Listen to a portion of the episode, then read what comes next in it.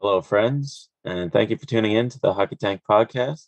This is Sunday, October 3rd in windy Newfoundland and Labrador, Canada. My name is Trevor Blackler, and today, as always, I'm joined with the bubbly and brilliant Stephen Hale. What's on the go today, buddy? Not much, man. I was just writing up some notes, excited to get the podcast on the go. Got some news to talk about, and it's going to be a fun time tonight. Awesome. I think so, too. Have you been watching much of the preseason? I have. When I'm available, you know, I'm in college like yourself while you're in university, so, you know, life can be a bit busy sometimes, but when I get around, I got a couple hours myself, I'll watch whatever game's on. For sure, man. You? Yeah, same. I usually just stick to the highlights where I'm a busy man. Is there any players that's impressing you so far? Yeah, I got three guys wrote down, actually. Oh, and, geez, what a coincidence. Want me to talk about them now and get into it? Yeah, let's. I got a few things. Sure, man. I want to hear these three players, man. Well, we can just do something quick. All right. Well, Lucas Raymond, obviously. I mean, this guy looks like a star in preseason. I don't know how many games he's played. First round draft pick of Detroit a couple of years ago. I mean, he's going to light the league up one day, I think. A couple great passes. He made a great pass to Larkin the other night in his first game back. And he was making just like solo efforts, man. He just gets the puck and goes, and he's got really good control, and he's got good edge work, and he's very strong on the puck for somebody who's not like very big. He doesn't look big on the ice, but he's a great player, man. And I think he's going to be I think he might sneak into the prospects, and I kind of feel bad for not having him in my top five prospects now, because, man, he looked really good against NHL level players. Yeah, during his time with the prospect, those prospect games Detroit had, man, he looked amazing. And his shot too.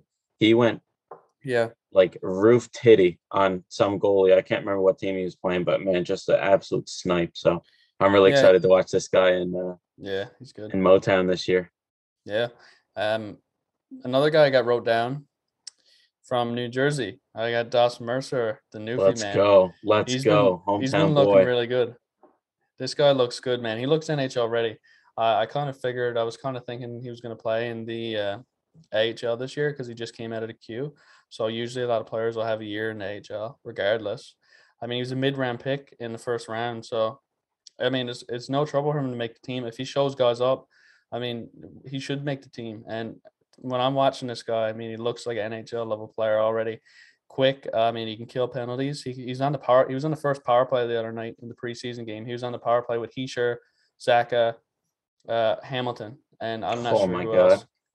They had Dawson Mercer put in front of the net, like tipping shots and, you know, getting, you know, digging for the puck, and that's what he's good at. He's not flashy, but he's he plays the game the right way, and I think he's gonna have a few games in this year, and if he starts scoring points, I mean, he's gonna carve himself out of spot full time, I believe. Great player. Yeah, for sure. Yeah, I didn't think he was going to make the roster this year, but New Jersey is kind of hurting on wingers, especially deep in their lineup. So I wouldn't be surprised if he got in there for a few games. Yeah, and he's not like the guy who's playing that skill game either. I mean, he's going to work hard, and you need those guys in your lineup to be successful. So I think that's how he's going to make his way into that lineup, playing that type of game. And he's skilled too. Like, if you've seen a shootout goal, he's got some soft hands to come with it. So I mean, you got a bit of everything. So. Yeah. I'm excited to see. And the third guy who I've been impressed with in preseason is Evgeny Svechnikov in Winnipeg. Oh, don't be saying that, man. I loved him in Detroit. So, I mean, this guy is breaking my heart here, man. This guy's a really good skater from what I've seen. He's got smooth hands, and he's great at pass the puck. I haven't really seen much of a shot from him as of yet, but I watched the Winnipeg preseason game, and he stood at me when he was on the ice, and I was like, this guy never made it in Detroit. I mean, it's kind of weird because Detroit, like, geez, I would have made it in Detroit last couple of years. So I don't know. I just so I mean, he's got a chance in Winnipeg. I think he was out with a few injuries too. Yeah, I think he's impressing in Winnipeg, and I wouldn't be surprised if he. I don't know if he plays full time, but I can see him staying in the NHL level and maybe swapping in for a few games, and maybe he has a good year and starts to build himself a top 9 role. You don't know. I mean, he was a first round draft pick, so he could be successful. Yeah, so, wouldn't surprise me at all. Yeah, that's my three players that stood out to me so far this preseason. There's so many players that come in and out. It's so hard to keep track of everybody. There is, yeah. Once the season gets going and rosters are a bit more, you know, stable, consistent, we'll be able to see who's really putting on a show. Yeah, but I mean, just to sit down and watch a game for a half an hour, I mean, those were three guys that automatically stood out to me. So, yeah, that's it for that. Wicked. Thanks, buddy. So, folks, today on the pod, we'll be discussing current NHL news, as always, from around the league and the hockey world abroad. Another installment of NHL New for the Week, and we'll also have 10 hot takes for the upcoming NHL season. So I'm pretty excited for that. Yeah. But before we get into that, let's dig in some news, shall we? Yeah. What are you gonna? So, what do you have wrote down first? I want to hear what you got. All right. So yeah, I'll just throw topics at you, and we'll get your 2 cents on everything, and then we'll throw it back on me, and I'll give it my 4 cents. All right. So the first thing, this is just weekly news recap, pretty much just the stuff on the NHL website. We can talk about it. So Seattle Kraken might have the new best jerseys in the NHL. Those look sick. I like them, man. I can see why some people won't like them, because it's just an S and it's not necessarily the most creative, but I think they look clean, man. And I don't see anything wrong with them. The colors is what does it for me. I don't think they're the worst. I think it's very interesting use of colors, and I think that's why they're standing out to a lot of people. Yeah, that's for sure. I love them. I'm ordering a jersey right now, man. Like, really? I swear to God, I'll have it in before Christmas, and I'll rip it on the pod. I'm probably getting Jordan Eberle. It was between him or Brandon Tanev, just so I can do the eyes whenever I wear it. Whenever I wear it, watch his games. Yeah, no.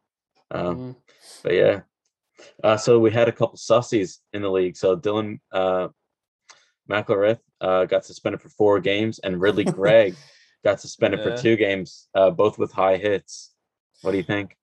McIlrath is just a fucking goon. I mean, he's just trying to carve an NHL career, but he's not going to do anything. He's only carving the – he probably can't even pay off his truck now that he got that fine or suspension. I don't know. Did he get a fine? I mean, dude plays in the AHL, so don't come up to the league trying to make an impression and knock some guy's teeth out when you're not fighting them. You're not going to do anything. He's going to stay in the minors now. If I was a GM, I'd trade for him just to bury him. God's you know what? Dirt. When we have McElrath on the podcast next week, I'd say he'll have some choice words for you. Guy's absolute dirt. I'd trade for him just to bury him. Oh, jeez. And what about Ridley Gregg, the prospect? Yeah. Man.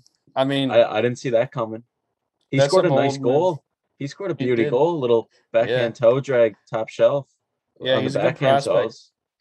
Yeah, he just got his stick up on Dubois, hey? Yeah, you can't be doing that, man. I mean, it looked pretty – he had a lot of time to do a lot of other things and that, so I didn't really I agree with the suspension.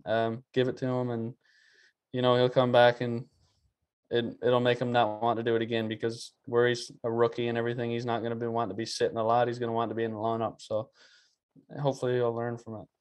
That's right. Rangers will retire number 30 for King Henrik Lundqvist on January 28th, 2020. Deserving or not? Not deserving. The guy's an absolute joke. I'm joking. Oh, man. Obviously. Never want to cop, man. This guy's a flog. Easy decision. It's not even a decision. Yeah. It's like they probably never even decided it. I mean, it's just like Lundqvist retired. All right, draw up the jersey. Let's hang this up. So, I mean, it's not even a decision. The guy's one of the most iconic. When I think of the Rangers, I think of Lundqvist, honestly. So do I. Maybe that's my what time I grew up in. But you know, they had Messier and everything. But I mean, when I think of Rangers, I think of Lundqvist. So it's an easy choice. Yeah, for sure. I'm gonna be so happy to see him and his wife and kids there for the. Yeah, he's gonna be crying, man. It's gonna be great. Yeah. Yes, sad to see him go out like that without even a chance of winning the cup. Just like. Yeah. Heart surgery, right? Like, what can you do? His doctor said, "Yeah, it's probably tough, the best." He loved to play too. He loves to play, man. That's the thing about Lundqvist. I mean, he really wanted to get back and play, but when you got problems like that, I mean, you know, there's bigger things in hockey. But you know, maybe he gets to a management role with Rangers or another team, and I think he tries to stay in it somewhat. I think so too. If not, I think he has a career in like fashion or male modeling. Like the guy's a handsome bastard. Beauty, yeah. Austin Matthews practices with the Leafs for the first time since his wrist surgery, and he looks sick. Have you even seen some of the plays that he's making in practice? Hand-eyes unreal. It is, yeah. That drill that he was doing, getting pucks flicked to him, knocking him down, and shooting him in from the net. Imagine Imagine what he'll score with a good wrist if he wanted to rock it with a bad wrist. I mean, he could score 60 in 82 games once in his career. I wouldn't surprise me. I think so too. Yeah, but for sure. I don't know if it's this year, but I can see it happening definitely. I mean, he's that good. I know I got the Leafs hat on. I'm acting a little bit biased, but I mean, it's just true, man. Like if you're somebody who believes Matthews can't score 60, you're probably a Montreal fan, and you're probably upset because you lost your third overall pick, Kotkaniemi, for a few dollars. So just shut up and watch the King of Toronto. Shut up, Montreal fans. You can have your. I'm joking, man. I like Montreal. I don't like them, but I don't hate them. I'm not doing a very good thing here, trying to get new listeners. If you're a Montreal fan, I'm sorry. I just get a little bit upset when people hurt my feelings. So it's passionate. Anyways. It's all right. You're allowed to be passionate here. Yeah. Wow. All right. The 2022 Winter Classic between the Wild and Blues was announced. It's going to be played on January 1st of 2022. Really? I never knew that. What do you think of the lineup? I never knew that. Matchup. I think it's going to be interesting. Did you say Blues? Blues and Wild, yeah. Yeah, I'm excited to see. Oh, yeah, I knew that because I knew the jerseys they came out with. Yeah. So I love those jerseys, the old school jerseys. They look nuts. Yeah, that just left my memory. So sorry about that, but yeah I do. No worries, man. I remember Jared Spurgeon had a little thing on Instagram trying on the jersey and stuff. So yeah, I'll be watching it. So hopefully they win. Kaprizov probably get a hat trick. Wouldn't surprise me. Yeah. Yeah, I think that's a great lineup. It's the state of hockey versus. Yeah, it's going to be a fun game to watch. Not defending Stanley Cup champions, but recent Stanley Cup champions. So it'll be a real good one. Adidas gets the jersey deal for another year, and they'll debut on October 12th when the regular season gets going. Not really news, just kind of something to report on. I kind of missed the Reebok and CCM jerseys, but Adidas I like Adidas, man. I think Adidas jerseys look really clean. I think the neckline.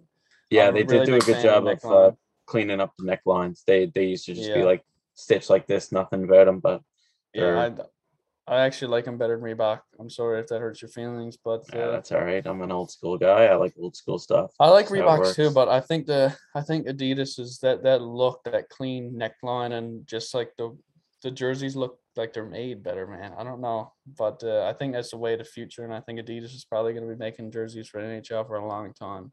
Yeah, I won't stop me from buying them. Tell you that. Definitely not. Steven, some disappointing news out of New Jersey. Goalie Mackenzie Blackwood is undecided on the COVID-19 vaccine, which means he won't be able to travel to Canada, just like how we were talking about Tyler Bertuzzi last podcast. Yeah, well, this is a bit of a with Detroit's situation with Bertuzzi, it's not so dire as losing your number one goalie. So they're obviously probably concerned, and management is probably concerned about that. But I mean, you can do whatever you want. It's freedom in the country. You choose if you want to be vaccinated or not. So they'll work around it. I'm sure if he really, really wants to play every game, I mean, he'll get over that and he'll get vaccinated if that's what he needs to do. But I mean, in the end, it's his choice. So not much you can do about it. For sure.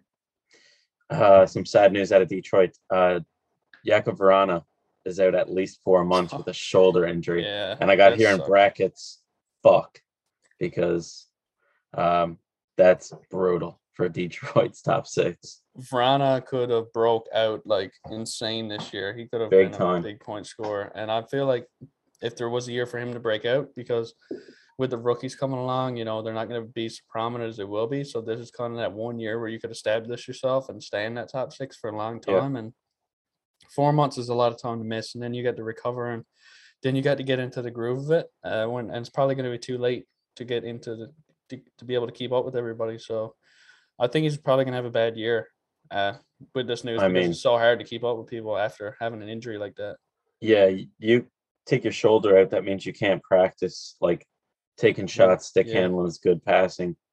You can still work out lower body, but trying to get into that mid-season groove when everyone's already been playing for 4 months, it's hard to do. Yeah. So fortunately, I think he's probably going to have a bad year. Yeah, for sure. But I was next year. Yeah. I've learned how to say that pretty good. Yeah. Jonathan Toews plays first game in more than 1 year. He missed last season with chronic immune response syndrome, which was pretty bad for the hockey world, just because I grew up watching Toews and so did everyone else. So it was pretty rough to see him miss a full year of hockey, but he looks back and he put up a couple points already in the preseason. So he's looking like he didn't miss a step. So Chicago might get that extra little boost. Hasn't missed a beat. I mean, he's probably going to come in and have, I don't know if he's going to get a lot of points like that, like the probably 40, 50 points, and he's going to be a good two-way center. So, and he's a leader. So, I mean, I think they'll be all right, and I think they're happy to have him back anyways. I would say, yeah, great leader. Canadian teams over this past week wore orange jerseys for National Day of Truth and Reconciliation for the Indigenous population. They look pretty good too, and it's good to draw some awareness to that, because there's a lot of Indigenous players. Well, not a lot, but a nice few Indigenous players in the NHL. So yeah, I'm sure that day meant a lot to them. Yeah, I played with some Indigenous people too. So I've played with some good hockey players that were Indigenous too. So it was pretty cool. I watched what game was that I was watching the other night? I think it was might have been the Leafs and Ottawa, and they had a little like song, and the like Indigenous song at the start of it, and they did like instead of doing a national anthem with two languages, they had their language as well, so they did it with three languages. That was pretty cool. Yeah, I remember seeing that last year in the playoffs when all the stuff about residential schools started to come out, and they had that the Winnipeg and Edmonton series. Yeah, it's always great to see stuff like that. So yeah, on a more somber tone, UHL suspends Andre Deniskin for 3 games, plus 10 games for making a racist gesture at John Smereck. Sorry if I butchered that name. Jalen, I think. Jalen? Oh, it is too, yeah. So. Yep. But get this, it's 3 plus 10, so it's 13 games, but he can avoid the additional 10 games if he pays the U.S. equivalent of $1,880. Absolutely. Isn't joke. That a fucking joke? He should never play another professional game of hockey again. That's pretty fucked up. Like, I don't know. It's a sin, man. I hope he gets signed. I heard rumors of him getting signed in the AHL. I hope he comes over into a better environment because he shouldn't have to deal with that. And I hope the guy never plays whatever his name is, Denishkin. Andre Deniskin. Yeah, I hope he never plays another pro game again. So that's I know. If he can't act more mature than that, like that's what fucking kids do on the playground when they don't know any better. Like fucking, I don't know. Like that has no room in the game anymore. Like if it ever did. But his excuse was, I believe I seen a quote where his excuse was emotions in the game. I don't actually mean that. It's just emotions during a game. But if you have those type of emotions during a game, you obviously have those type of emotions when you're not playing the game. Exactly. So, yeah, I know. For that just to come out in the spur of a moment, just like a run-of-the-mill just hockey scrum or just like in-game, like I don't know how you can have a player on that, like your team. Like I hope the team does suspend him for longer. I hope he gets unpaid leave again, man. I mean, he should be kicked out of the league. I mean, not now. I mean, you should have never done that, but especially after all the awareness that's been brought to that situation, it should never be. So I hope he never plays another pro game. Because see Wayne Simmons' reaction to it? Yeah, I mean, he said he doesn't even want to put his kids in hockey and stuff. Yeah. Did you hear that quote? So you don't want to hear that. So it's a sin. No. I think he should be taken away with. Yeah, exactly. Yeah, well, Wayne Train said, like, there's got to be harsher penalties. Like, if you're going to give this guy only 3 games for that, and then he can pay his way out of getting out of 10 more games suspension. It's a joke. Yes, man, it is. It's a fucking joke. But, like the Russians don't care, man. They never care about anything, so they're just gonna move on, and it sucks because there could be a lot of American talent, Canadian talent, go over there, and that is, of African American, and just be bullied like that. It's not fair, and it should never be. So, yeah. There's not much more you can say. It just shouldn't happen. So they need to get their shit together in the UHL. Yeah, for sure. That's unacceptable. I can't imagine if that happened over here. I can't imagine that outbreak that would come out of it. Like, I don't know. Yeah. I don't know. I've never been to Europe, so I don't know the whole climate over there around like racial justice and stuff like that, but that's unacceptable for sure. Yeah, it's you can't really say much more than it should never happen, and you should never play another game of hockey again, because there should be way larger penalties than what he faced, and it's not really fair to the Jalen Smereck, I think his name is. So yeah, I hope he gets signed in the OHL, and I hope he comes over and has a good year. That'd be nice to see. Yeah, so I wish nothing but best for that guy. He don't deserve that, man. Trying to play the game he loves, man. Going through that, it's a fucking sin. Anyway, on some brighter news out of Toronto, Sheldon Keefe, the head coach, agrees to a 2-year extension. Any thoughts on this one? I mean, he's played 2 years as a coach now. He got his first full training camp this year. You can look at it and say, well, he hasn't had success in the playoffs, but anybody who – there's so many more teams that are outside of the playoffs with a lot worse coaching. And, I mean, he's just a great coach. I think he's a great coach, and he puts the team in a position to win every night. Just because they haven't had playoff success doesn't mean he shouldn't be. They should fire him and get rid of him. I think people just overreact. I think he's a really good coach. And he is a great coach. Have you ever looked at his junior numbers?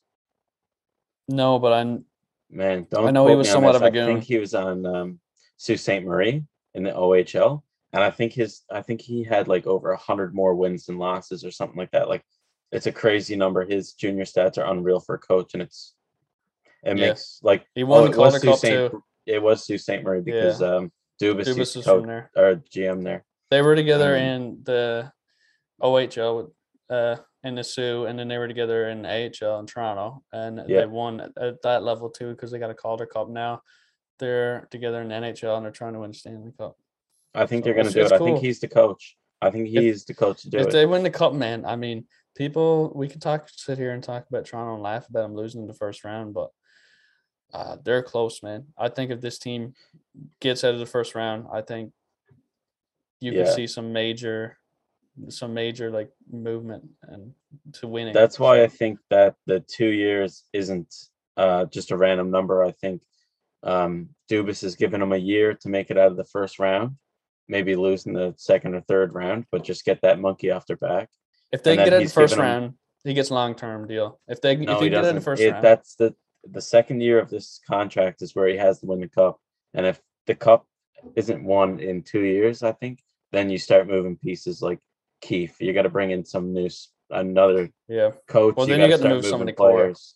Yeah, I think you got to wait, man. I believe in patience because, I mean, look at St. Louis Blues. They were fucking on the edge of getting in. They were in the playoffs every year and they could never get anywhere, but when they got somewhere, they won. So I think you got to have patience, but it's kind of hard to have patience when you're a general manager too. Yeah, you're right. Even Dubas's job may be at stake by the manager, like the owners. They might look at stuff.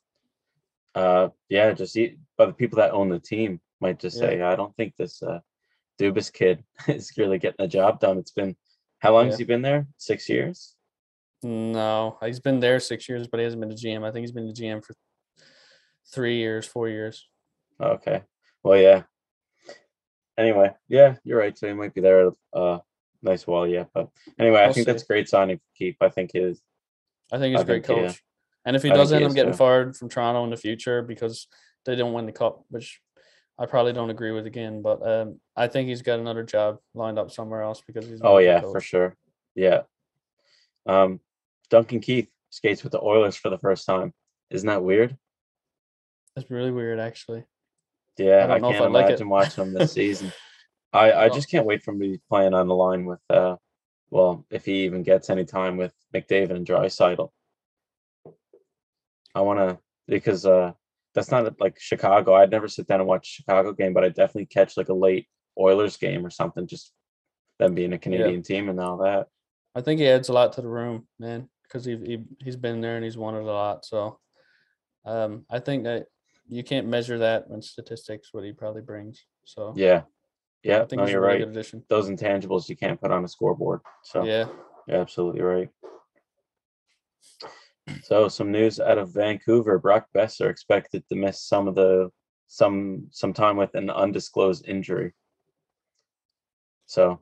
When I mean sometime, I think that's just the first week of the regular season. So he should be back in August. Because this guy's always injured, unfortunately.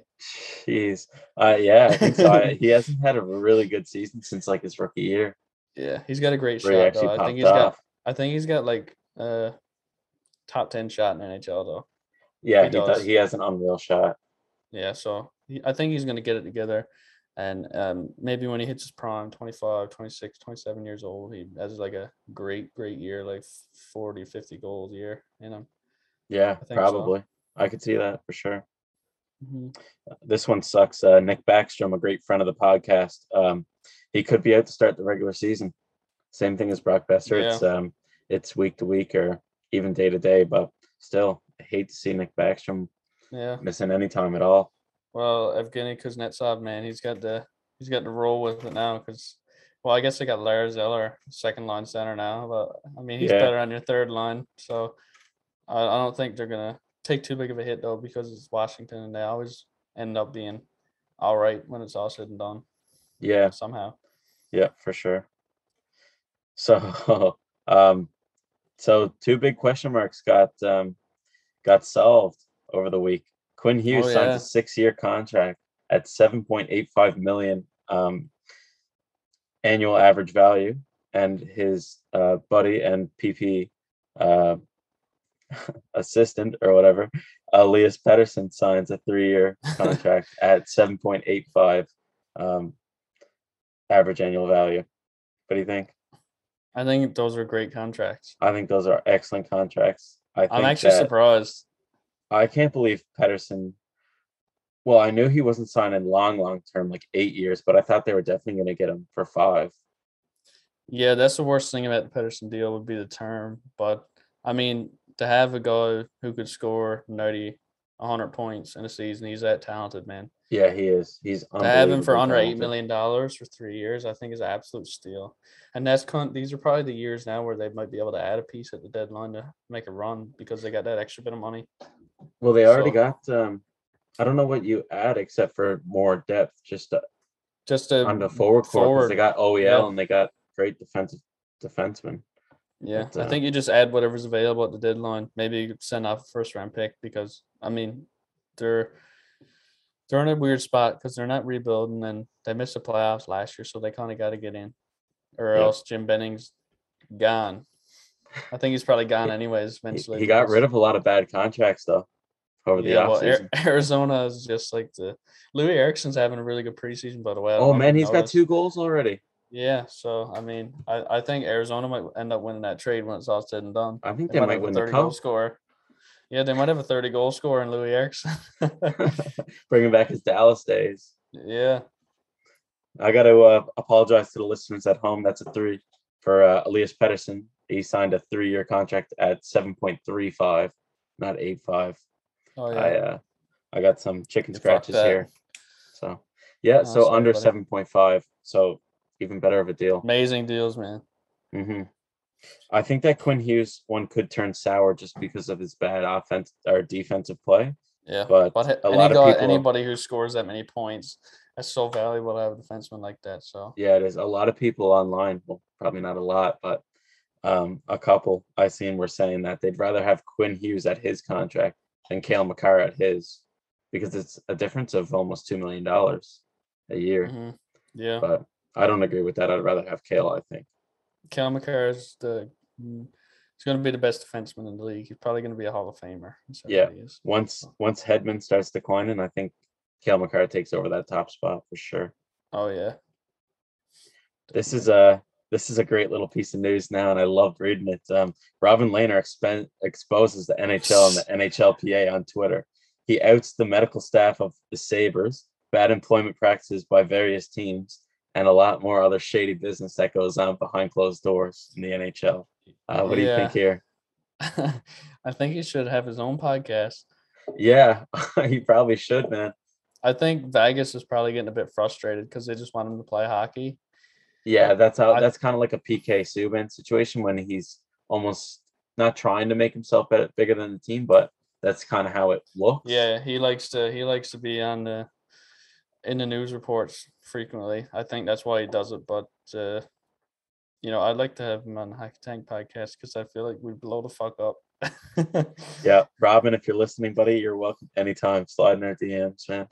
Yes, man. Great goalie.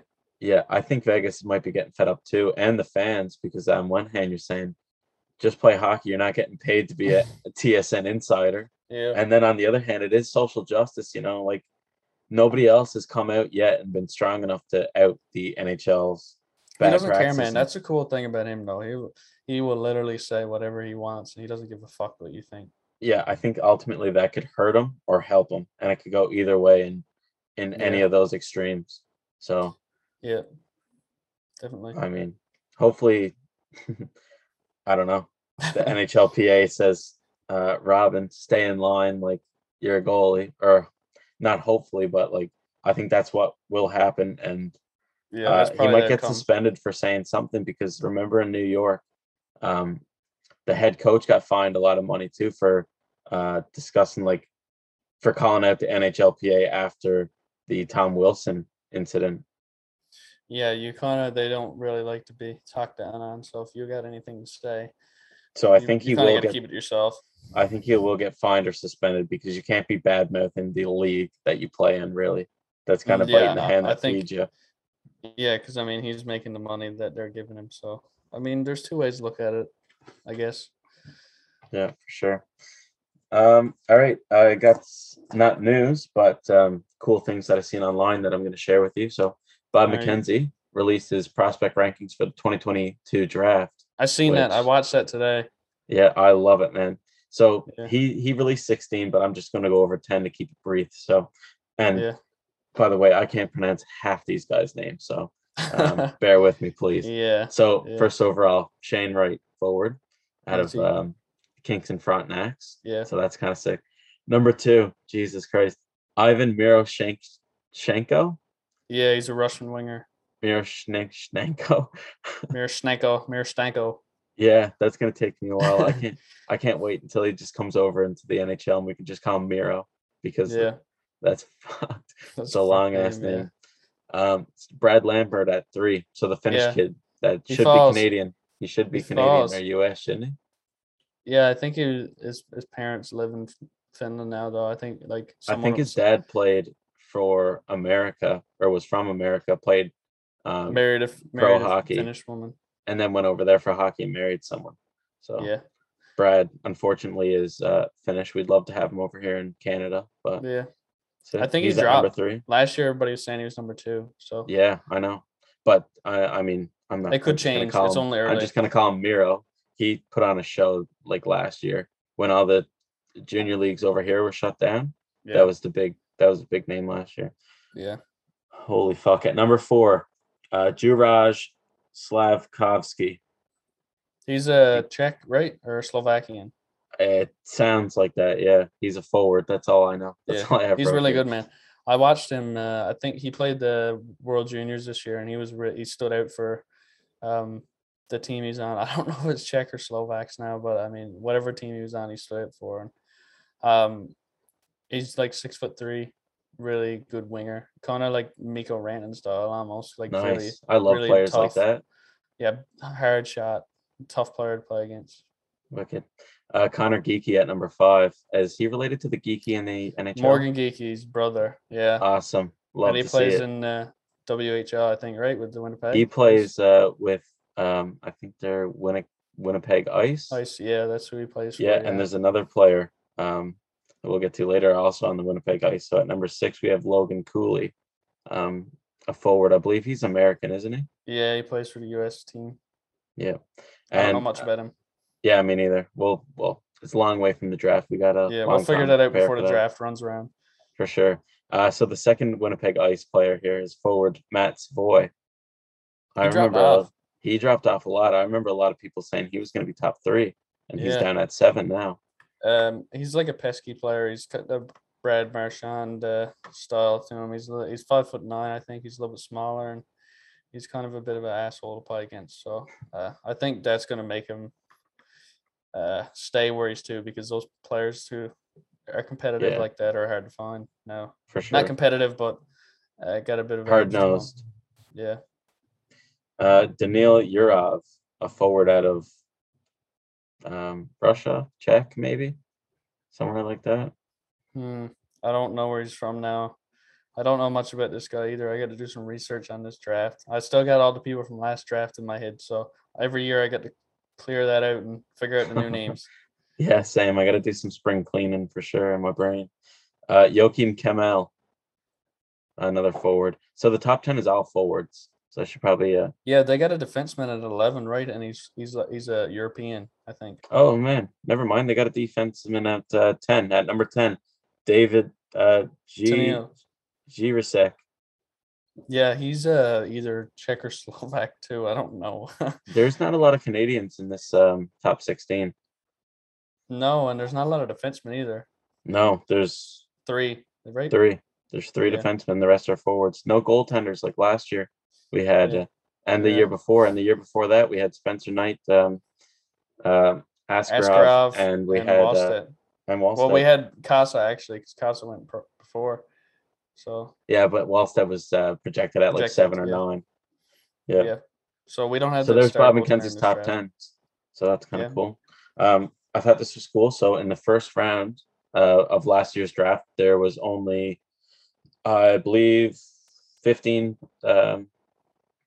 People signed to entry-level contracts. I'll go over to them now. Mason McTavish signed a 3-year contract, so that means Beniers and Owen Powers didn't sign contracts. Yeah, well, they're in Michigan, so they're not going to sign yet. Yeah. So McTavish signed a 3-year ELC, but he's expected to play in Peterborough of the OHL. Eklund signed a 3-year ELC in San Jose, but is expected to play for Djurgården in the SHL. Brent Clark, 3-year ELC. He's playing for Barrie in OHL. Dylan Guenther, he looks sick. He's scored some nice goals already in preseason. He's gone back though. I think he's already released. Yeah, he's expected to play in Edmonton with the WHL. Cole Sillinger from Ottawa signed a 3-year ELC too, but he's playing in Medicine Hat at the WHL. Cole Sillinger, I think he went to Columbus. Oh yeah, that's right. I'm thinking about the other. NHLers. Oh man, I got all these names mixed up. Don't worry about it, man. Yeah, man. There's so many fucking names. Yeah, for sure. And then Kosa signed a 3-year ELC with Detroit. That's cool. He's playing in Edmonton, right? Yeah, but he's in Edmonton playing in the WHL. But he looked all right in the prospect games. Give him a few years, man. Just give him a few years as a goalie. Yep. I'm going down the list now, just looking for noticeables. So Fabian Lysell signed a 3-year ELC with Boston, but he's playing for Vancouver in the WHL. Yeah, he's not going back to Sweden. Yeah, no, he's playing. Yeah, he's not going back to Sweden, which is a little bit interesting. Yeah, no, he's playing in the WHL. So yeah, get him adjusted to North American ice. Yeah, and then Carson Lambeau signed 3 years with Minnesota, but he's also playing with Winnipeg in the WHL. Winnipeg's going to be a monster fucking powerhouse this year. Yeah, it seems like it with those Matt Savoy, Connor Geekie, and Carson Lambeau. I think they got another couple of good players too, so. Probably do. Look out for those. Yeah. And I thought this one was weird. So one of the last picks in the first round this year, Allen, he was drafted by Chicago as a defenseman. He was supposed to go like 50th or 60th overall. And, Chicago took him, but apparently they like him because he signed a 3-year ELC with Chicago. They also signed Colton Dock, didn't they? Yeah, I believe so. They just randomly signed a bunch of guys they draft. I don't even think they care where they draft them. No, and it's only an ELC, so they can play wherever, right? It's not a big deal, yeah. No. So, yeah, I found this a cool tidbit. So, usually we have the first-round pick always plays in the NHL or, like, the second or third usually play in the NHL nowadays. Mm-hmm. So with Owen Powers returning to Michigan, this will be the first year we don't have a first overall pick playing since Eric Johnson in 2006. That's a long time, really. It is, wow. Yeah. I never realized that. I had to do some digging, yeah. I would be more hesitant if I was a GM to play a first overall pick unless he's a Sidney Crosby, Connor McDavid type player. I feel like I'd be the type of GM to let him play a year in the juniors. Well, the thing is, usually with teams that are picking first overall, you have a bit of a week, group, so those players can come in and fit into the lineup. Like, yeah, that's true. But where see, the thing is, Owen too, Powers that, could play, right. But he chose to go back to Michigan. So, yeah, I don't blame them. Michigan's like NHL level team, so yeah, they got a great team there. We could sit here all night talking about Michigan, but we'll move on. Yeah, because they got a great team. Yep. So, if all the prospects I just mentioned as well don't play, the ones that start an ELC, it'll be the first year since the draft began in, I think, 1968 that a first-round player didn't play immediately after being drafted. Wow. So, but, I mean, some player will come in and play some games. So I would say there would be 2 or 3 games there by somebody. Yeah, exactly. So that probably won't come to fruition, but if it does, you heard it here. Yeah, you heard it here first. Hockey Time Podcast, breaking news. Yeah, so now to finish off the news, I'll just go over some notable free agents with you guys. Right. I got a few things, too, after that I want to mention. Oh, you go ahead, then. Yeah, I'll go ahead. All right, sure. I seen something that I really didn't like, and I think it kind of sucks. Arizona's relaxing their dress code. Maybe I'm old-fashioned, but I like to see guys come in in socks. It just exemplifies hockey, right? Guy coming in and talks. Yeah, I think it's just clean. They look good coming in, and I think the only reason why, because I'm the same way. Like I want guys coming in on suits, right? Looking professional, looking like they're definitely here for business, right? I don't want guys walking in with sweats, but the reason why we're saying that, and I thought about this too, was because we've never really done that. These guys have been wearing suits the game since they were 15 years old. I would love that, man. I don't think I would want to stop. Right? And I feel like a lot of players love that. And I think it's just a culture thing in hockey. I think Arizona got this big-ass whiteboard in their fucking jam room. They're like, all right, what else can we fuck up? We fuck this up. Ekman Larson's gone. We absolutely fucked him up. We don't have any fans. We actually don't have a building next year, so we kind of fucked that up. Oh, this dress code? Yeah, we're going to fuck that up now. So I think that's what they're doing. They're ripping apart hockey culture one stitch at a time, man. Just go to Houston or something, man. Jesus Christ, get over with. Anyways, I just think that's bad for the game, man. I'm sound old fashioned, I guess, when it comes to that. But I just like to see guys walking with a tux, man, ready for a hockey game. There's nothing else better. It looks clean for sure. Yeah, definitely. Anything else on your list there? Oh shit, sorry about that. I thought you were. No worries, man. To bring up the recurring topic, I've seen some news that it could take up to the trade deadline for Jack Eichel to go anywhere. So most likely he's going to miss this full season, miss the Olympics, and be ready to go next season, which is a crime because he's got so much talent just to leave him sitting there. I mean, it sucks. I don't know what the fuck Kevin Adams is doing again, but I don't know. I don't have any. I don't have anything else to say on it because, I mean, we've talked about it so much, and I feel like everybody else who reports on stuff too, TSN, I mean, anybody who reports on hockey is just sick of talking about it. Well, the latest TSN insider, Robin Lehner, had some choice words for it. He said that the medical staff in Buffalo actually was one of the reasons that he fucked up his ankle so bad, and not unfair, but just bad practices on his ankle, just doing surgery that he wasn't comfortable with and just saying, well, you're signed by us. And when he didn't have a voice, right, he was going through a lot of mental struggles too. So he didn't probably feel like he was in the place to say anything back to Buffalo's medical staff, but he was very vocal about them having very shady medical practices in Buffalo. Yeah, I don't know what they do in Buffalo, kind of like Arizona. I just don't know what they I don't know if they know how to run a fucking hockey team, but I don't think they do. I don't think so. On. Hire your Hockey Tank co-host to run Arizona and Buffalo, and I mean they'd be holding the cup in 3 or 4 years. Exactly, man. Keep us in mind. Next piece of news: Team Canada GM for the Olympics, Doug Armstrong, comes out and says McDavid, Crosby, and Pietrangelo are locked for Team Canada. I've seen that too. I'm hyped. Pietrangelo was a bit of a kind of out of the blue, just because I wouldn't have thought of him right off to start as my lock. Doug Armstrong was his GM for a while, though. Knows how he plays the game. So that's true. Yeah, actually, it shouldn't have come out as a surprise. I never even thought of that. Yeah. So there's not much I can ask you for your thoughts on that, because it's McDavid, Crosby, and Pietrangelo. They're going to make the fucking team anyways. It's no surprise, but I just figured I'd mention it. Do you think they're going to be captains? Crosby is the captain and two alternates, and Pietrangelo and McDavid? Could go that way, or they could go with an older guy like Bergeron instead of McDavid. Depends. I think they will. I think they will go the old route. Yeah, I think they do too. Because it's kind of like everybody has their time to be the. You'll get your time, McDavid, when you're fucking 30 years old. So yeah, it's kind of weird though to see McDavid be on that. It's gonna be weird to see him on the ice. It's gonna be so fun, man, to watch the Olympics. It's gonna be. I can't wait. I cannot wait. I think we should do like a little live stream, like not like show the game or hear the game, but maybe if there's a gold medal game, we could chill out on here and have a hockey tank live stream, drink a few. Well, let's take it to the fans. Yeah. DM us if you don't want us to do it, and if you do want us to do it, don't say anything to us on Instagram. Yeah, I think we'll be fine. All of our 30 followers are going right to the DMs now. Yeah. To move on. Jake Gensel test positive for COVID. He's going to miss a couple of weeks, I guess. So that Pittsburgh team is fucked.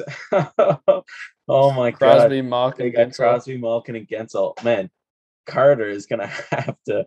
I don't know, man. He's going to have to start doing roids or something. He's going to have to get juice to carry that team. The poor guy's just trying to retire and like. Oh my god! The guy was like, "Oh, I want to go to Pittsburgh because they got all these good pieces. Yeah, so I can retire easy." Letang's going to probably come out and say he's injured now to once, too. He's always injured, man. Yeah. Yeah, I don't know. Hextall's going to have to find somebody else better than Sam Lafferty to man the first-line center position. Oh, my God. But, I mean, they'll be back eventually, and Pittsburgh always finds a way, kind of like Washington, so. Yeah. Don't look too far into it. I hope so. I got them winning the fucking division. Yeah. What a bad call. Oh, my. Oh. Jake Evans re-signs with the Canadians for 3 years at 1.7 mil AAV. Nice, great deal, man. He's a good bottom six forward, so that's good value. I think there's not much you can say on it. Probably a 10 goals, 10, 15 assists, 20, 30 points, maybe. I don't know, something like that. I put him out a bit less, but just killing penalties and 20 points. Yeah, he's a quick bugger, man. He flies around there. Yeah, that's a good signing. Josh Archibald is on long-term injured reserve because he after he had COVID-19 he developed a heart condition. He's not able to play hockey, so that sucks for him. I've seen him taking a bit of heat where he wasn't vaccinated and people were kind of shitting on him, but yeah, that's the reason, because I guess he has a heart condition now, so I feel like that's going to hurt his career for a while, and hopefully he gets to play again someday. Yeah, I hope that's not like a Lundqvist type injury, like not injury, but kind of condition, man. Yeah, let's hope not. I found him kind of annoying to play against when I was watching them play the Leafs. So, I don't wish a heart condition on anybody, but I'm happy he's not. I'm happy he's not nailing Matthews into the boards. So yeah, put it that way. But I mean, it sucks. I hope he recovers and plays again. And the Leafs on him. I hope the Leafs. Yeah. On him. I also do. I like watching him play. He's a nice little grinder type. Yeah. And my last piece of news is Philip Broberg got cut from Oilers camp today, which is a bit of a surprise to me. I think he was the 10th overall pick a couple years ago. I felt like this was the year he's probably gonna make a name. I think he was 8th.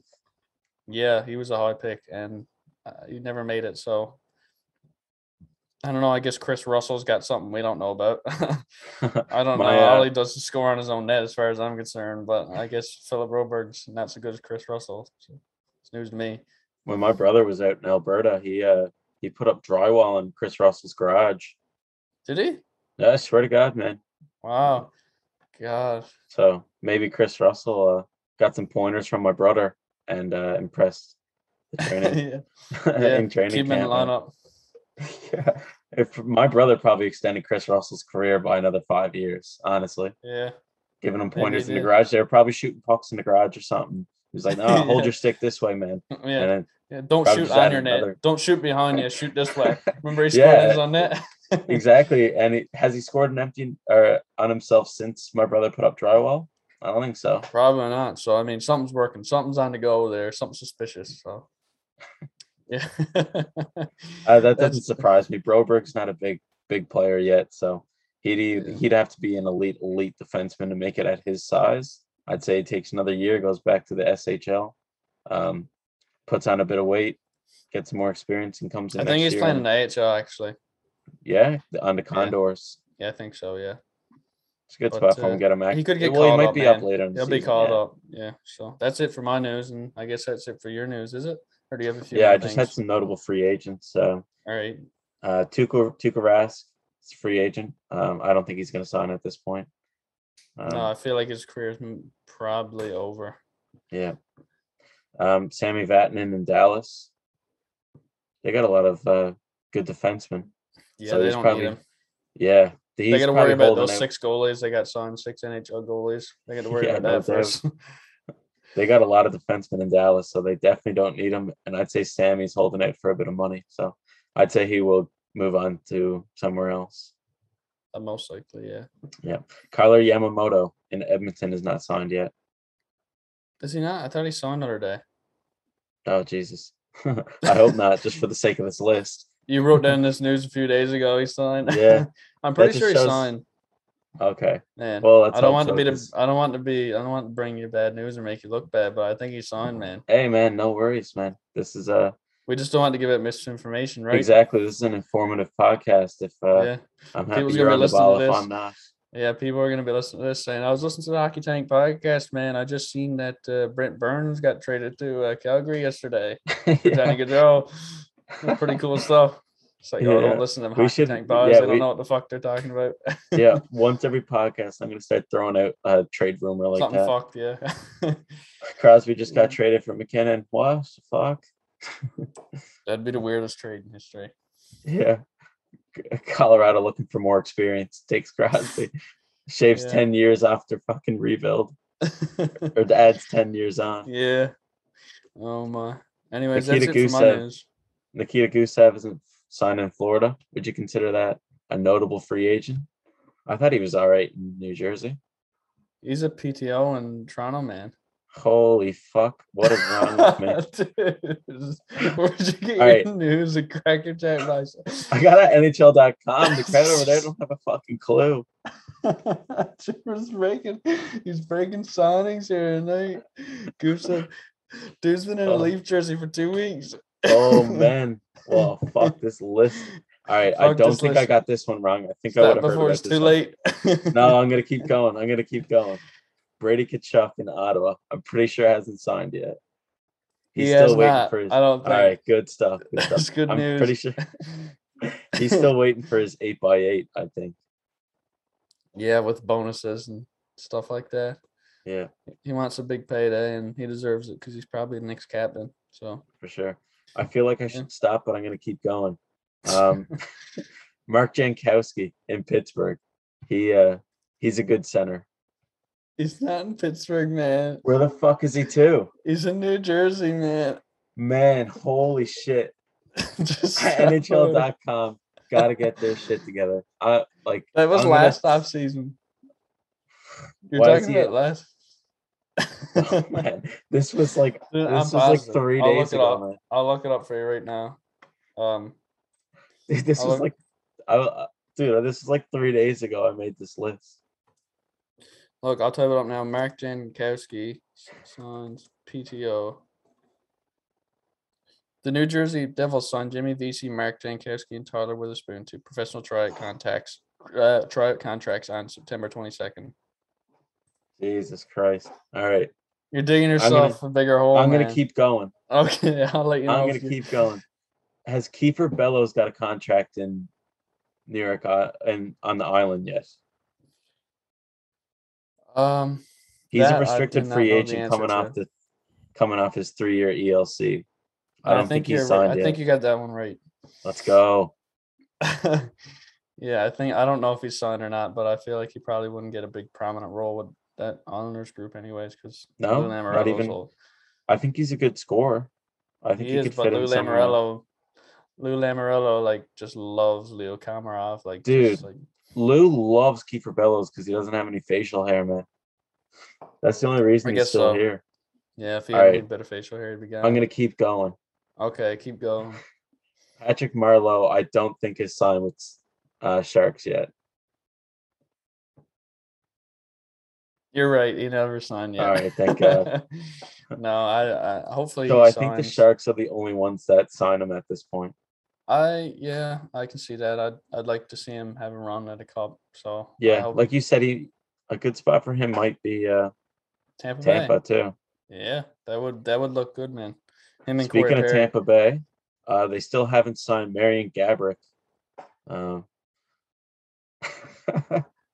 What? Marian Gaborik? Marian Gaborik is a free agent there, according to NHL.com. I figured I'd throw that one in. Wait, what the fuck? Isn't he like 80 now? Yeah, he come over with the Callahan trade. I think just he's long-term injury reserve. Oh, yeah. Well, I don't think Marian Gaborik's going to be playing any more hockey in his life, so I don't think they got to worry about that contract. Isn't that the guy who got shingles, or is that Marian Hossa? That's Marian Hossa. Yeah. He still hasn't signed with Arizona.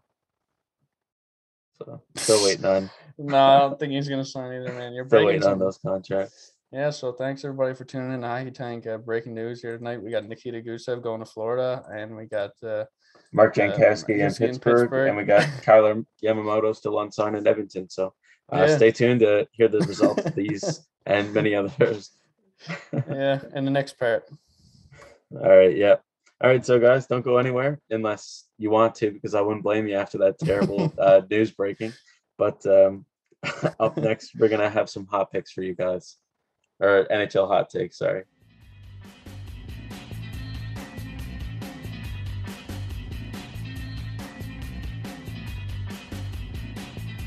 All right, now for NHL Newfie of the Week. It's pretty self-explanatory, but for the new listeners, NHL Newfie of the Week is a segment hosted by our good friend, Caleb Smith, that focuses on one Newfoundlander that played in the NHL. All right, I guess now that everybody's on the same page, Caleb, how you doing? Oh, I'm great, man. Great to be back. Perfect. Watching any preseason? I actually watched a bit of the Blackhawks Blues game, and man, we beat them 5-1. And what's his name? Colton Dock, Kirby Dock's little brother. He scored his first preseason goal. So yeah, the future's looking bright, man. That's wicked, man. He's a bust. Picked him because of his last name. You don't lie to yourself. Same reason they traded for Jones. Yeah. Well, they broke up the famous Sakura brothers, so I don't know, maybe they're not going for that. Yeah, the city of brotherhood love, or brotherly love, or whatever that is. Anyway, Caleb, tell us, who is the NHL Newfie of the Week? Hey, this week, our Newfie is Jason Morgan from St. John's, the capital of Newfoundland, of course. St. John's obviously produces the most of our NHL players that come from the province. So he's the first one that I'm going to focus on from St. John's. He was drafted 118th overall in the 95 NHL draft by the Los Angeles Kings. Jason spent most of his career in the minors, but he did play a total of 44 games in the NHL for 5 different teams. So this guy he's been around the block, and I'll try and give you a highlight of where he's been. This dude's been everywhere. In 96-97, he finally made his LA Kings debut. He played in Kitchener in the OHL before he got drafted. He spent one more year there in the OHL before he made his debut. But finally in 97, he played for the Kings, and he played 3 games in the season. He went pointless, but then in the next season, 97-98, he finally tallied his first goal for the Kings. So had a boy, Jason Morgan. Let's go, Jason. From all the way from 97 to 98 until 03-04, he spent his time in the minors, bouncing back between the ECHL, IHL, and AHL. So I'm not going to go into all the teams he played for because we'll be here for 10 years, but I'll just go into 3 other leagues that he played in. But yeah, after being in minors forever, in 03-04, he played for the Calgary Flames. He played 13 games, and he got 2 assists. So, yeah, he got his first assist with the Flames. Wow. Then also later on that season, he got traded to the Predators, and he played 6 games and got another 2 assists with the Predators. Then finally, this is kind of the reason why I picked the Newfie of the Week, Jason Morgan. In 05-06, he played for the Chicago Blackhawks. He played 7 games, and he scored 1 goal and 1 assist. Wow. So he's in the record books for Chicago, so yeah, you got to play some My Heart. Yeah. Boy, Kelly's going up quick. So this guy was a pure playmaker if he was coming in and getting 2 assists. I mean, he doesn't even get any goals. This guy just gives apples all day. Yeah. He would end his NHL career the following season in Minnesota, so you might like him too, Steven. Yeah, I guess. I never heard of this guy. Oh, my God. James, come to Detroit. Yeah. Come on, man. Jason, man. Jason, don't disrespect. Jason, like, come to Detroit, buddy. Sure. I guess, well, I wouldn't recognize him in Minnesota because Minnesota's kind of the kings of bringing in guys for 5 games and them get 1 point, and they'll never play in the NHL again. So it's funny you say that because he played 4 games for Minnesota in 06, 07, and he went pointless. Exactly. That's what Minnesota does, man. They're like, oh, somebody's injured. We got a top 10 draft pick. Now we're going to leave him in the minors. Just bring up some guy who's been in the ECHL for 10 years. He'll play a couple games and send him on his way. So that's what they're like. State of hockey. Yeah, state of hockey. Yeah. I don't know about that. A chance in Minnesota. Sorry, Kyle, what are you saying? Yeah.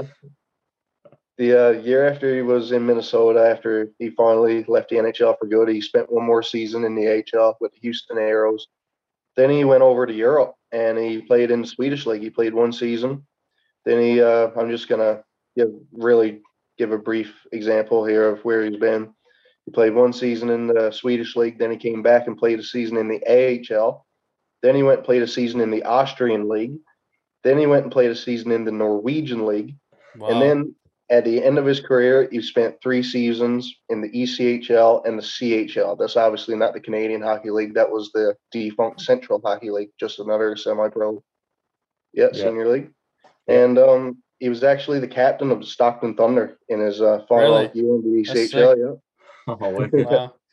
I mean, that's an interesting career. Yeah, it is. And it's actually cool. In his final 2 years of pro hockey in the Central Hockey League, he played 66 games and got 46 points in his second last season. And his last season of pro hockey, he played 55 games and scored 39 points. Wow. Not bad at all. No. How old was he at this point? I'm not sure how old he was, but I'd say he was up there because he's been playing forever, right? I mean, for a guy to get drafted in 95, I mean, and play that long, I mean, it must be just a great career anyways, to be able to travel across Europe and stuff and play, man. That's interesting. That's more interesting than playing in the NHL as far as I'm concerned. You get all that experience. You get to take in all the scenery too. I mean, you played in Norway and Austria. Like, that's awesome. That's sick. Yeah. Caleb, do you know if he was successful in Europe? Do you know if he scored many points there? Or if he just bounced around? I should have took note of that. I wish you would have. I knew you were going to ask that. Sorry, I can't answer, but I say same as folks at home. Stay tuned for the Instagram post. We'll get these important stats out there. He probably had the same point totals as he did in the minors, kind of. Yeah, might lit up the Norwegian league though. Doesn't take much to light up in the Norwegian league, I don't think. He went over there. He was the next Matt Zuccarello. Yeah. Matt Zuccarello was watching his games as a kid, man. Like, this dude's on. He was the Newfoundland Matt Zuccarello. Watching new. I bet Matt Zuccarello looks up to Jason Morgan for tearing up Norwegian league that 1 season. Yeah. But Caleb, that's interesting because you only hear about Terry Ryan going in the 95 draft as the Newfoundlander. You don't hear about Jason Morgan at all. Yeah, man. So that's kind of cool that you brought that up because as soon as I heard 95, I even had to Google it because I was pretty sure that's the year Ryan was drafted. Yeah, I didn't realize that too. That they both went the same year. They must have debuted the same year too because I'm pretty sure Ryan got his shot in 97 as well. Okay, sweet. But the Habs, obviously. Yeah. Where did he play juniors? Was it in Kitchener Rangers in the OHL? Kitchener Rangers. Oh yeah. So he must have just moved. He must have moved out from Newfoundland when he was like 13 or 14, I guess. Yeah, or maybe in midgets. Like instead of playing AAA, he just went and played junior in the. Yeah, that's what I was going to say. A lot of people from here usually do that, leaving their grade 10 year and go over. Yeah, man. That's insane. But I was going to say that doesn't stop there for Jason Morgan. He's actually still on the road. He's got a pretty good coaching career. He's coached in, I'm just going to list the countries that he's coached in: Hungary, Poland, Denmark, Romania, and he currently coaches in the DEL second league. So That's the second best professional league in Germany, and he's currently coaching there. So he's still on the coach. I mean, this guy might make it back to NHL as like an assistant coach or an associate coach. Yet, man, you don't know. He could, yeah. I mean, if he's gathering experience like that, a guy who's been around the block, he's played in all the different leagues. Man, this guy's checked into a lot of two-star hotels. You wouldn't believe it. I mean, this guy's the king of two-star hotels, man. He's bound to make his way up to the NHL eventually. He just doesn't stop, man. Playing career. Yeah, if you think this guy's hockey DB is impressive, you should see his Yelp account. Yeah, exactly. Yeah, this guy's like a fucking admin on TripAdvisor or something. This dude's been everywhere. Yeah, that's this is by far the most interesting new for the week so far, because usually we haven't had one yet that's been out of North America. So it's good to hear of one that went international. Yeah. That's pretty cool, man. And also he played on Chicago, so fucking right, Chicago. Yeah, and Minnesota, man. I'm going to have to go on Google and type up a fucking picture of this guy in a Minnesota jersey. Maybe change my desktop background to it or something. He played 4 games there, man. So if they took a picture of him during those 4 games, then you're in luck. Well, I hope so. Well, I wouldn't. He was probably on the bench for most of it anyway, so unless I get a picture of the bench. Oh, man. Man, I'm a dick. I mean, this guy's way better hockey player than me, so I shouldn't be saying anything. Yeah, man, that was cool. Thanks for the information on Jason. I'm definitely going to look him up, because I usually end up looking up these guys on Elite Prospects after we end the podcast. So thanks for that information, buddy. No problem. It's always a pleasure. Yes, man. As always, Caleb, thanks for bringing the new for the week, and we'll catch you next week. Until next time, boys. All right, bud. Stay safe. See ya.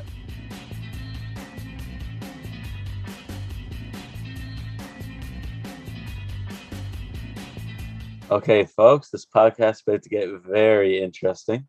Steve and I are going to give you guys some season hot takes. So after watching preseason, we're going to fire off a couple things we think might go down this season that maybe not everybody agrees with. So without further ado, Steve, buddy, what's your first hot take for the season? Number 5 on my list, I have Zach Hyman scoring 80-plus points with the Oilers and on a line with McJesus this year. Yeah. This guy's playing with McDavid. All he has to do is just be in the right spot, and he's going to get in the right spot. He's going to put a stick on the ice, and he's going to tap it up. He's going to go next shift. He's going to get on the ice. He's going to go in the right spot. He's going to get in front of net, stick on the ice, tapping the puck. I mean, he's got an easy job now. I mean, he got paid now. He just got to be in the right spot. McDavid's going to sauce it to him, and he just got to finish. Yeah, I think the only thing that could hurt that prediction is if he doesn't get first line on the power play.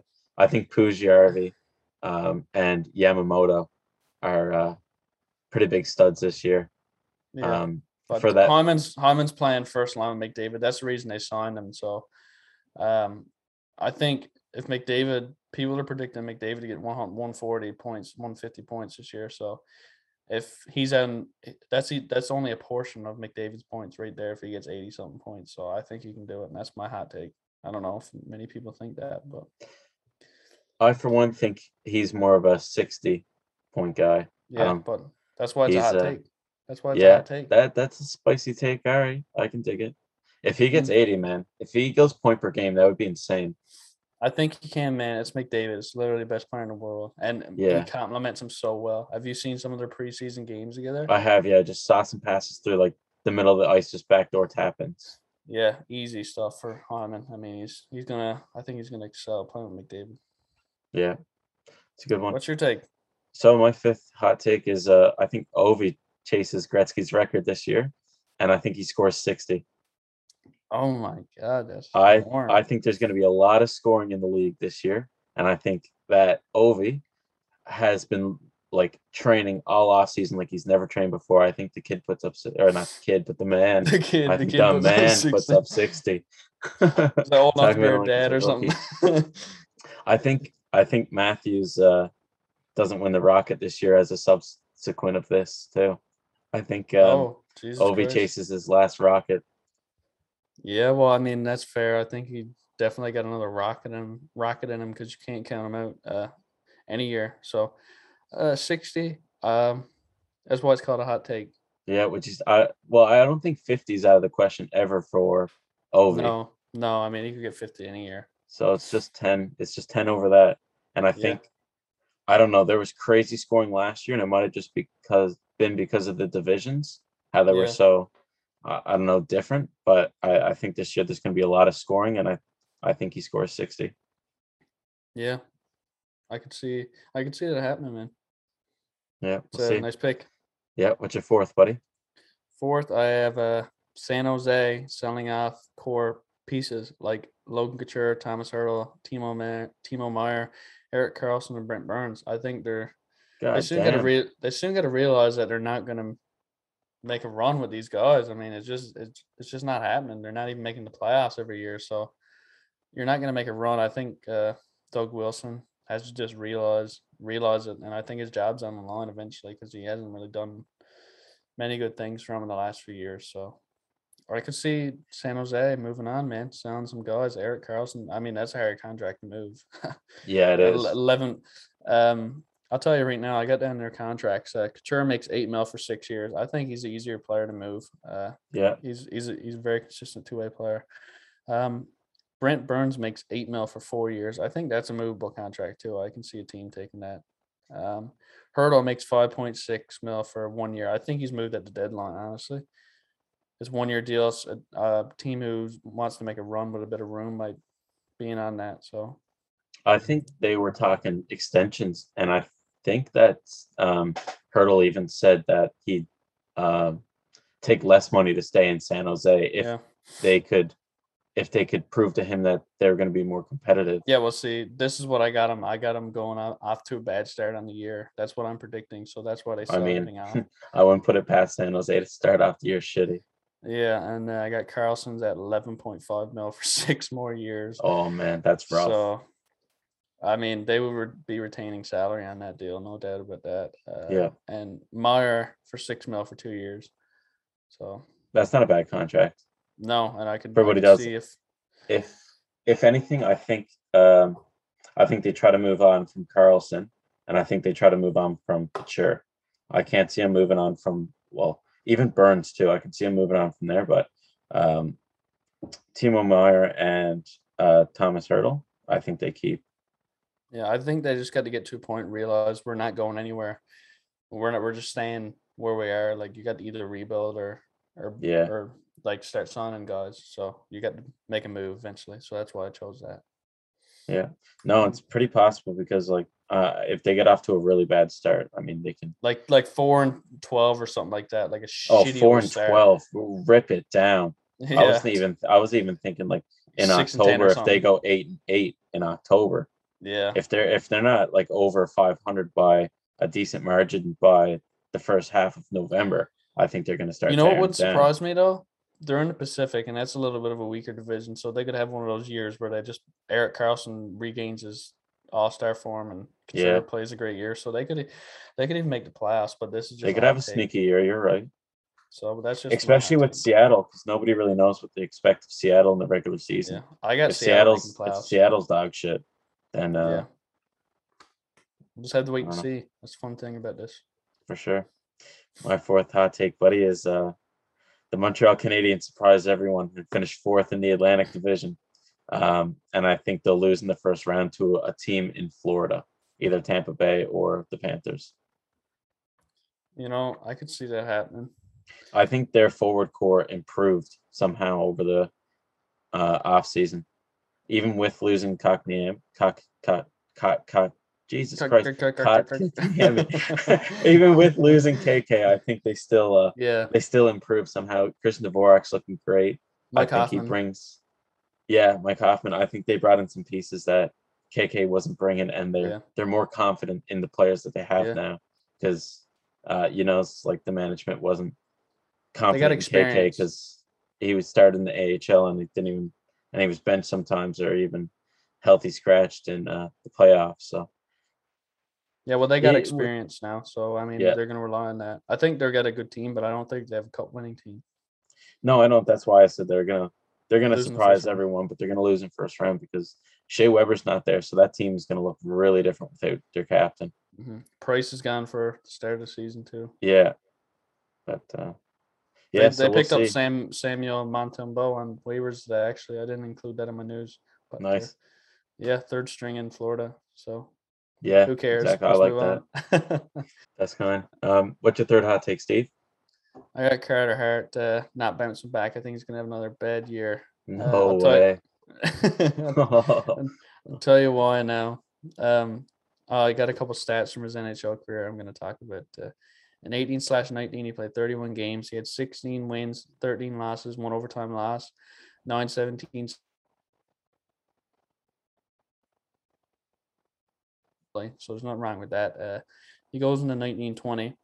He plays 43 games. Can you say that last stat again? 2.83 goals against average. Okay. When was this? In his rookie year, 18/19? Rookie year, yeah. All right. He had 9.17 save percentage, and that's the year when Philadelphia was really looking for a goalie. They had like 11 different goaltenders play for them. Yeah. That was that weird year where they just couldn't figure it out, and he stepped in and ended up being all right. So in 19/20, he played 43 games. I'll just drop the fucking pen. He played 43 games. He had 24 wins, 13 losses, 3 overtime losses. He had a 9.14 save percentage and a 2.42 goals against average. So decent year again for him with 24 wins. And last year he played 27 games. He had 9 wins, 11 losses, 5 overtime losses, 8.77 save percentage. Jesus. Gross. And a 3.67 goals against average, almost 4 goals a game. He was a second-round pick in 2016, 48th overall, and he's 23 years old, and I have him not bouncing back. The reason I chose him not bounce back is I find it weird why I chose him, because Philadelphia added some good pieces like Ristolainen and Alexander Blue, but I don't know. I just don't see Philadelphia making it in the Metro. I chose other teams. I think New Jersey's on the rise. I think New York's on the rise. I feel like they just change it up. I don't think they really improve very much every year. And I don't know. But at the same time, I think I'd like to see Kevin Hayes have a really good year. So I'm a bit, I don't know how I feel about that, but I think he was thrown into the fire. He's 23 years old and he's expected to have a great year every year. Yeah. I mean, his rookie year, he was like 20 years old in the NHL. So I know it's so rare for a goalie to come in and play that young in the NHL. I think they need to find a solid backup. I know they brought in Martin Jones from San Jose, but I mean, Martin Jones has been garbage for the last like 4 years. So yeah, he's been brutal in San Jose. Hopefully he picks it up in Philadelphia. I think they should look for a better goaltender for a tandem. Maybe like somebody like Peter Mrazek, who went to the Leafs. I mean, if you had Hart and Mrazek, it would have took a lot of pressure off him. I think he's got too much pressure, so I think that's why he's going to fail. And I don't like to say that because that's kind of mean, but yeah, that's my hypothesis. I think he might be a goalie like Price, like a watered down Price. I feel like he needs a lot of games. I don't think he's one to want to split it. I think this guy's a star. Back this year is what I'm saying. So what's your take? Yeah, we'll see. My third take is Tim Stützle will score 70 points this year in Ottawa. I'm saying despite these high point totals, I think Ottawa still misses the playoffs though. What do you think? Do you think he can score 70 this year? I think he can. I don't think he does this year, in my opinion. His sophomore season, you don't think he gets 70? I think especially if Brady Tkachuk doesn't sign, I just think it's going to be one of those difficult years to find the back of the net. He's got all the talent. I think he could win a trophy one day. I think he could win a Hart, man. I mean, he's that good.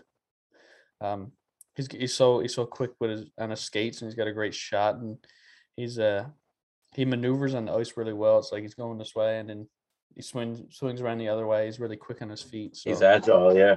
Yeah, I think he's due for a 70-point season. I don't know if he will be at 19 years old or 20, but I think you could definitely prove me wrong because he's. I think every year now, Ottawa's getting better and better and better.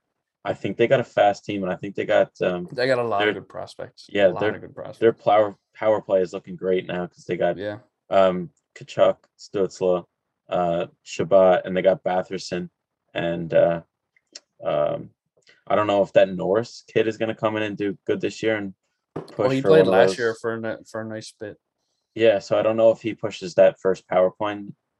Jeez, I can't talk, man. Power play unit, but if he does, that would be. Yeah. They have a nice little group there, but they got a good young core, I think. Yeah, I think Timmy. I think they had a good coach too, and DJ Smith. Yeah, I think he's. He's a newer coach there, so maybe either he might shake that up in a good way, or he might just not know the players as well, and they might not do so hot. But yeah, either way, yeah, I think Tim Stützle is a sick player. I think he like at some point he's got to score 70. I just think it's this year. I think he goes on to have. I think he's the best player to come out of that draft. I know Lafreniere or Lafreniere and Byfield, but. I don't know. I thought Stützle was going first or second overall. I just had to contradict you to make it interesting. That's all. So no worries, buddy. What's your second biggest hot take? Or not biggest, but just the number two. My second hot take. Kirill Kaprizov scores 100 points. I mean, this is money. Oh. It shouldn't even be a hot take. This guy's due for 100 easy. Should be ice cold take. Should be ice cold take. This guy can score 100 with his eyes closed. I wouldn't be surprised if he scored 40 goals and 60 assists. And he gets 100 points easy, and he gets a C next year. And they could just bring up a minor league team and play with him, and he's still get 100 points. He's that good. This guy's fucking unreal. He's 24 years old, and he was a fifth-round pick in 2015. He was 135th overall. That's like one of the best draft picks since Zetterberg. Oh, chill out now, buddy. He's only played 1 year. he's like, only... man, this dude is real. Oh, he's better than Zetterberg, man. He's played one. That's year. That's one of the best picks since Zetterberg. I'm saying Pavelski, he was a 7th round pick. Jamie Benn. Then you got Kaprizov, and I think Kaprizov is better than all those guys except Zetterberg. You know, you got to wait and see. Right. That's right. He played in the KHL for a while. The year before he came to the NHL, he played 57 games in the KHL, and he had 62 points. But the KHL is a lower scoring league, so they don't score as many goals as NHL. So for him to be over a point per game is pretty impressive. It's bigger ice too, isn't it? It's international ice. Yeah, they don't score as many points in the KHL, so they more focus on like puck possession and stuff. Like they make like 1,000 passes before they even shoot on net. Yeah, and his first NHL season, he played 55 games. He had 27 goals, 24 assists, 51 points, 4 points off being point a game. So he was really close, and I think he's a point a game this year. And I think he's a 100-point guy. I mean, it's easy for this guy. He's just too good, and he doesn't get injured. This guy throughout his career, I looked at his stats. He's rarely injured, and if he's injured, it's like 1 or 2 games. Yeah. So I think he's very consistent, and I think that's going to help him. Get 100 points, so that's my hot take. This one's a bit warm, but I hope so. I'd love to see that because Minnesota's such a great place for hockey. I hope they get a superstar, but I can't see him. Maybe I didn't watch enough of his games. I only see his highlights. So right now, I don't think he scores 100. He's 88 overall in the new NHL game. So they're biased, man. They'll do anything for someone to buy their games. That's them going after Minnesota fans. Yeah, well, they got me. It works. Yeah, that's good marketing, buddy. Yeah. What's your take? So at number 2, I have Alexander Barkov scoring 75 points this year. He'll win his second Selke Trophy. But in doing this, I think Bergeron scores more. I think Bergeron scores 80, but doesn't win the Selke. And I think that's the closest Bergeron ever gets to another Selke. Is I think he'll finish second this year. So kind of a little parlay. So you think Bergeron's going to fall off the rails? No, I think he just doesn't go for Selkies as much as he did because you got to be able to combine offensive production with defensive play. And I think Barkov does that a lot better now than Bergeron. I think they kind of switched. Yeah. So I think Barkov gets his second Selke and 75 points. And I think Bergeron finishes second in Selke nominations and gets 80 points. because he's just playing with Paston, Marchand. I could see that, man. Easy. Brekov is a really – he's like a when you think of a great center, you think of a guy like Brekov. Puts up points, does it all, two-way center. Great leader. Yeah, I could see him winning two Selkies. I wouldn't even consider that that high. I'd say it's one of your colder takes. Yeah, it is. It's probably my coldest take, but I just had that one in there because it's kind of a little parlay because I'm hedging. Because you're roasting Bergeron. Yeah, that's why it's hot, because I'm flaming Bergeron right now. Yeah, and that's the only thing that makes us hot. Yeah, I think that's interesting. Take, man. I think I was pretty conservative on his points too. I think Barkov might score more than 75 points. He could score 90 points, man. Yeah, he could. He's that kind of player. Playing with Huberdeau too. Huberdeau's unreal. Didn't he kind of come out of nowhere? He was drafted in 2011. Huberdeau was, and nobody really paid attention. Took a little while. Nobody paid attention to him until like 2017, and then he just turned it on. Yeah, he was a high pick, but it took a little while to get going. And when he got going, and people started paying when the Florida team got better, that's when. Yeah, that's right. Him. So yeah, fair enough. He's a great player. What's your top hot take, buddy? Well, I can see just by the grin and what hat you're wearing, buddy. I can tell what you're about to say right now. What do you mean? What do you mean? Say it. I don't know if I want to. I think I should stop it for it. No, you got to say your fifth or your first now. I can't. I'm laughing that much in my soul. I think they're trying to make Maple Leafs win the cup. Fucking knew it. I knew it. Just by the way you're smiling, the hat you're wearing. I can't even say it. I think they're trying to make Maple Leafs win the cup. That is a hot take, buddy. That's like house on fire, call the fire department type of take. Yeah. I think this is the year. Oh my God, if I've ever heard that. My dad's a Leafs fan. I think I've heard that for the last 13 years, man. This is the year. The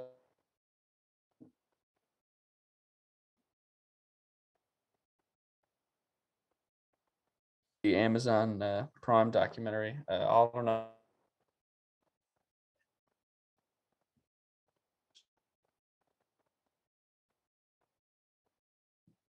Hello.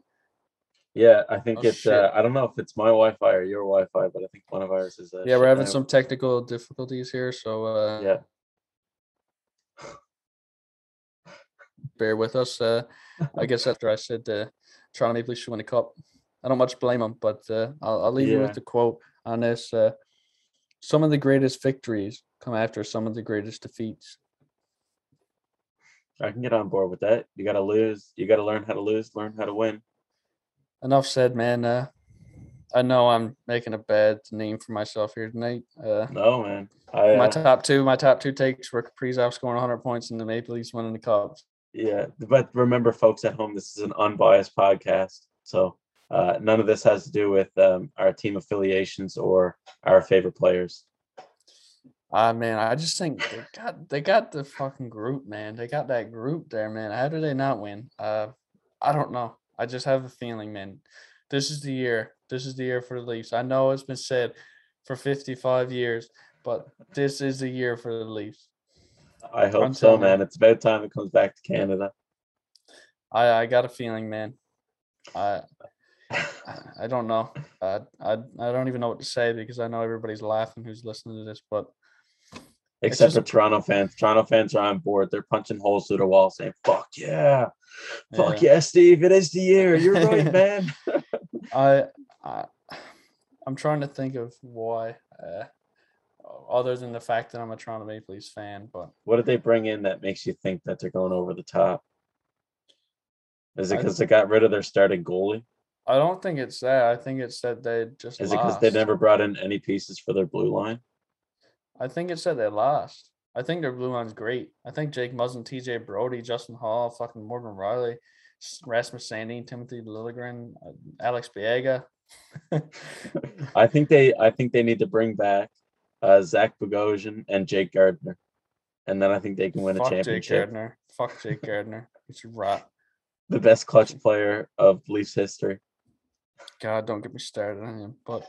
Another podcast. Yeah, to finish this statement off, mark my fucking words. The Toronto Maple Leafs win the cup. We'll look back at this when the season's over. How much money you want to put down on this? Case of beer? I want to put 3 beer. I'll put a case of beer. I will put a case of beer. All right. I can take that. And if they don't win the cup, I'll give you a case of beer. All right. And if they do, I'll give you a case of beer. I'm probably going to lose a case of beer. I think I'm going to drink a nice case of beer after this hockey season. All right. What's your last take? Enough of that. My last take, and this is my hottest, but I don't think it's going to top yours. No, definitely not. Nothing in history can. Yeah, with Jacob Vrana out for 4 months, I think Lucas Raymond plays on the top wings line with Larkin, and I think he puts up 40 to 50 points in his rookie season. I think that's reasonable. That's very reasonable. Yeah. The only thing that's hot about that is I don't think he gets Yzerman really plays his rookies that much, so I don't think he's going to get the reps on the top line. But if he gets on that top line, I think he puts up 40 to 50 for sure. Yeah. And I'll put a case of beer on that. If he plays more than half the season on the top line, he puts up 40 to 50 points.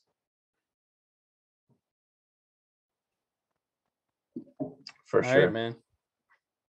I think that's a pretty good take, actually. All right. But I don't know if he does this year, so that's why it's hot. I don't he might be sitting the AHL, man, so yeah. I don't know. So exactly. He hasn't guaranteed himself on a roster yet, but he's made a good case for himself. Yeah. Definitely. Well, that was some interesting takes. My last take was definitely the hottest. I don't know how I feel about it now. I had it wrote down. I didn't know if I was actually going to say it, but I felt like I had to. Oh yeah. I don't know. We'll see when the year all folds out and we get to the playoffs, and we'll see what happens then. But I'm putting my money on the Leafs. You're putting your case of beer on the Leafs. I'm not the first man to say that. No, I wouldn't say. Anyway, folks, there's 10 hot takes from the Hockey Tank podcast with Stephen Hale and myself, Trevor Blackler. We want to again thank you for tuning in to the Hockey Tank podcast. We appreciate your patronage, and we hope to see you again next week. Take care, folks. Stay safe. See you later.